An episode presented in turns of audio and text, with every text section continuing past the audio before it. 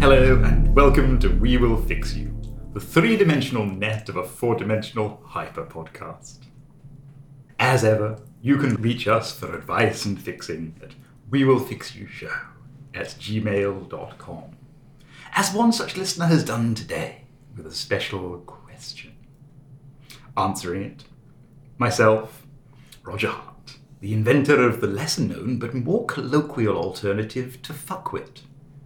Mr. Dave Contry, a rogue beanie baby collector, I'm completely unlicensed. and Ms. Lucy Boys, a supermarket philosopher.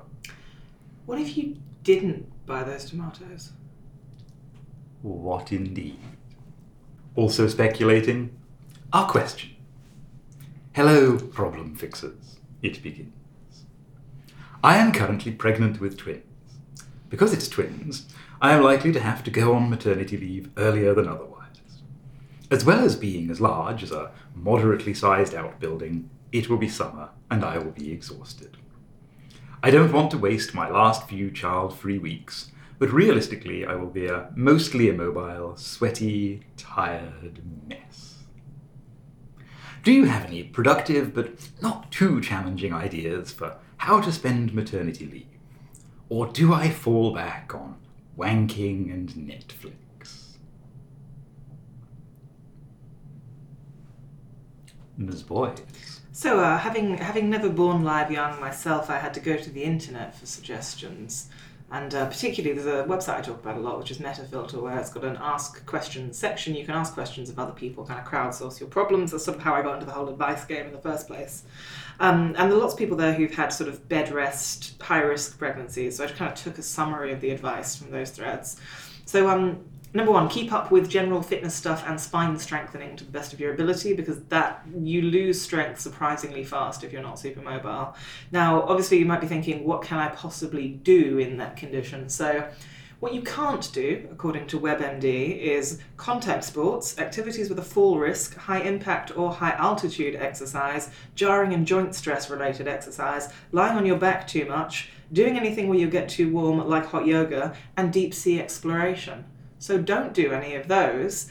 But I think there's still quite a lot of activity that is in scope for those. You know, if you, you can heft your bulk in some way that will keep those muscles working.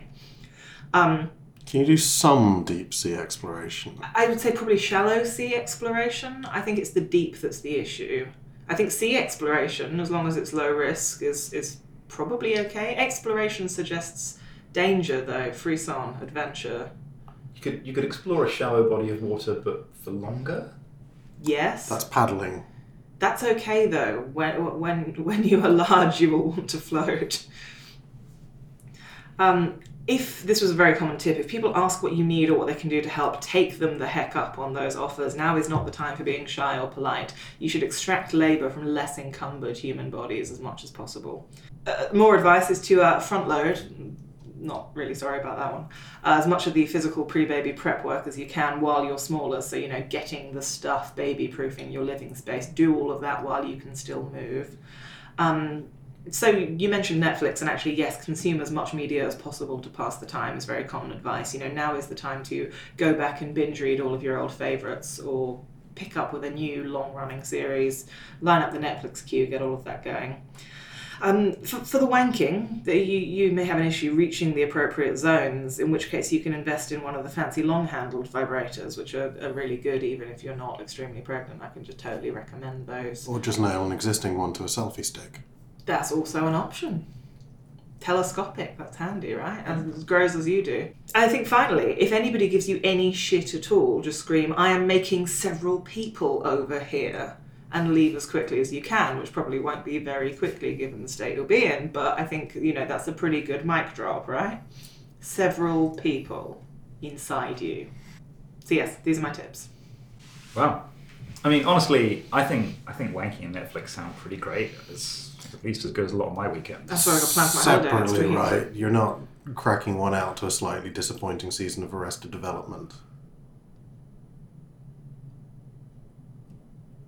That's between me and the monitoring software on my television.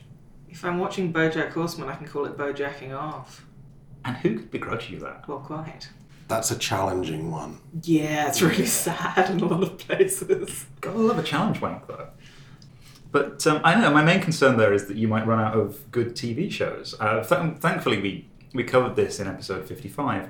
We also covered like how to crack one out when you're questionably mobile in our episode on being in an iron lung. So you know, we- Episode three, I believe, if you uh, want to dip into the archives. You're keeping up with the As it were. continuity. hmm And uh, so, so you know, we, I feel we, we've got a bunch of that covered. But um, if you're absolutely sure you're going to be bored with flicking yourself off to the good place, or so help you if you've got that far season two of Shadowhunters or something, then let's see what we can do. Uh, let's focus on the key criteria: mostly immobile, sweaty, and tired. This fits a lot of categories, but as a fussy middle class queer, the one that stands out in particular to me is having just been to a yoga class.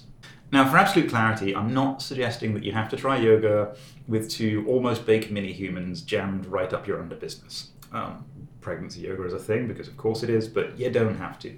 This is more about kind of what's implied by the whole state afterwards. This is basically about lifestyle blogging and becoming a social influencer. The best thing about this is that your compromised ability to do much beyond masturbate and make vague noises will be no remote impediment to this activity. Trust me, none of these fuckers have ever actually made those macarons or finished that marquetry project either. It's fine. But you want to have some fun. So you kind of want to be the, uh, the Baron Munchausen of Instagram. And you're going to use it for good or, you know, evil, that's cool too. But I, I started with good, it just kind of seemed easier. Like a lot of suggestions, this has sort of plenty in common with starting a cult. Um, but it probably An old favourite here Yeah. on the podcast. it probably involves less moving around. So first, pick your channels. Um, the Forbes.com guide to becoming a social media influencer is very, very clear on the fact that you want not more than four channels, and they want to be complementary, that your brand can stay consistent and you're not overextended. YouTube isn't right out; like it doesn't have to be action focused, but again, it's a lot of work. I would recommend Instagram, especially if you know a bit of Photoshop. Twitter, which is just Instagram with words, um, Snapchat, where you can reuse a lot of your Instagram content but will reach younger people, um, and then Reddit for slightly more awful and also more old people. Or you could go niche, especially if you're sticking with the masturbation motif, and try Chaturbate, which is what it sounds like. There's also the risk if you put any images or videos of yourself on the internet in that state, they will be used for weird porn because Yeah. that's a thing that happens to pregnant women. So you might as well get out ahead of that. Um, now, once you pick your channels, you set some stuff up. So you'll need a few selfies. Everyone loves selfies. That's fine. Um, you're sweaty. You've just come from yoga. That's the motif. You are a lifestyle goddess. Um, mix in some hashtag and inspirational quotes. Lank, sweaty, and blotchy. You can announce to the world new Pilates routine. Hashtag blessed.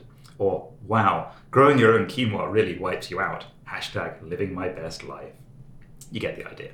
Hopefully, you'll be over the morning sickness by this point, and if not, just make sure you've got a bucket handy because fucker now. Hashtags liberally, join communities, always, always, always follow back. That's very important advice for starting out as a um, social media influencer. As people start to follow, to start to trickle in, you follow them, you chat a bit, and start mentioning brands. If you can get free stuff out of them, that's great. Um, but actually, you're just doing it to look the part. You're effectively dressing up as an influencer. So start mentioning brands. Hashtags up the wazoo. Um, for a shortcut, even buy some followers of one of those Ukrainian spam bots or something. Anything to build a critical mass. You're already building a critical mass.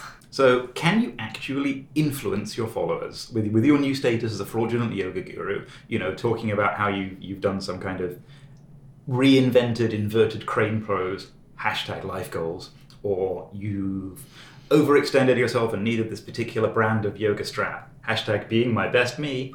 Can you divert these followers, these people who are influencing, to, to do something, maybe a local issue? Is there a youth centre you'd like to save, or an especially obnoxious counsellor you'd like to unseat? Or maybe you want groundswell behind something more national, like plastics usage, or votes for 16 year olds, or the tremendous moral urgency of having Jacob Rees Mogg loaded into a giant cannon and fired into the sun. Pick your cause and pepper it across your feed. And then you just kind of sit back and watch, just see if you can build a mob through fraudulent yoga selfies. You may also accidentally score some free baby gear if you do enough of the brand mentioning, which can Yeah. only be a good thing, right? Hashtag dreams.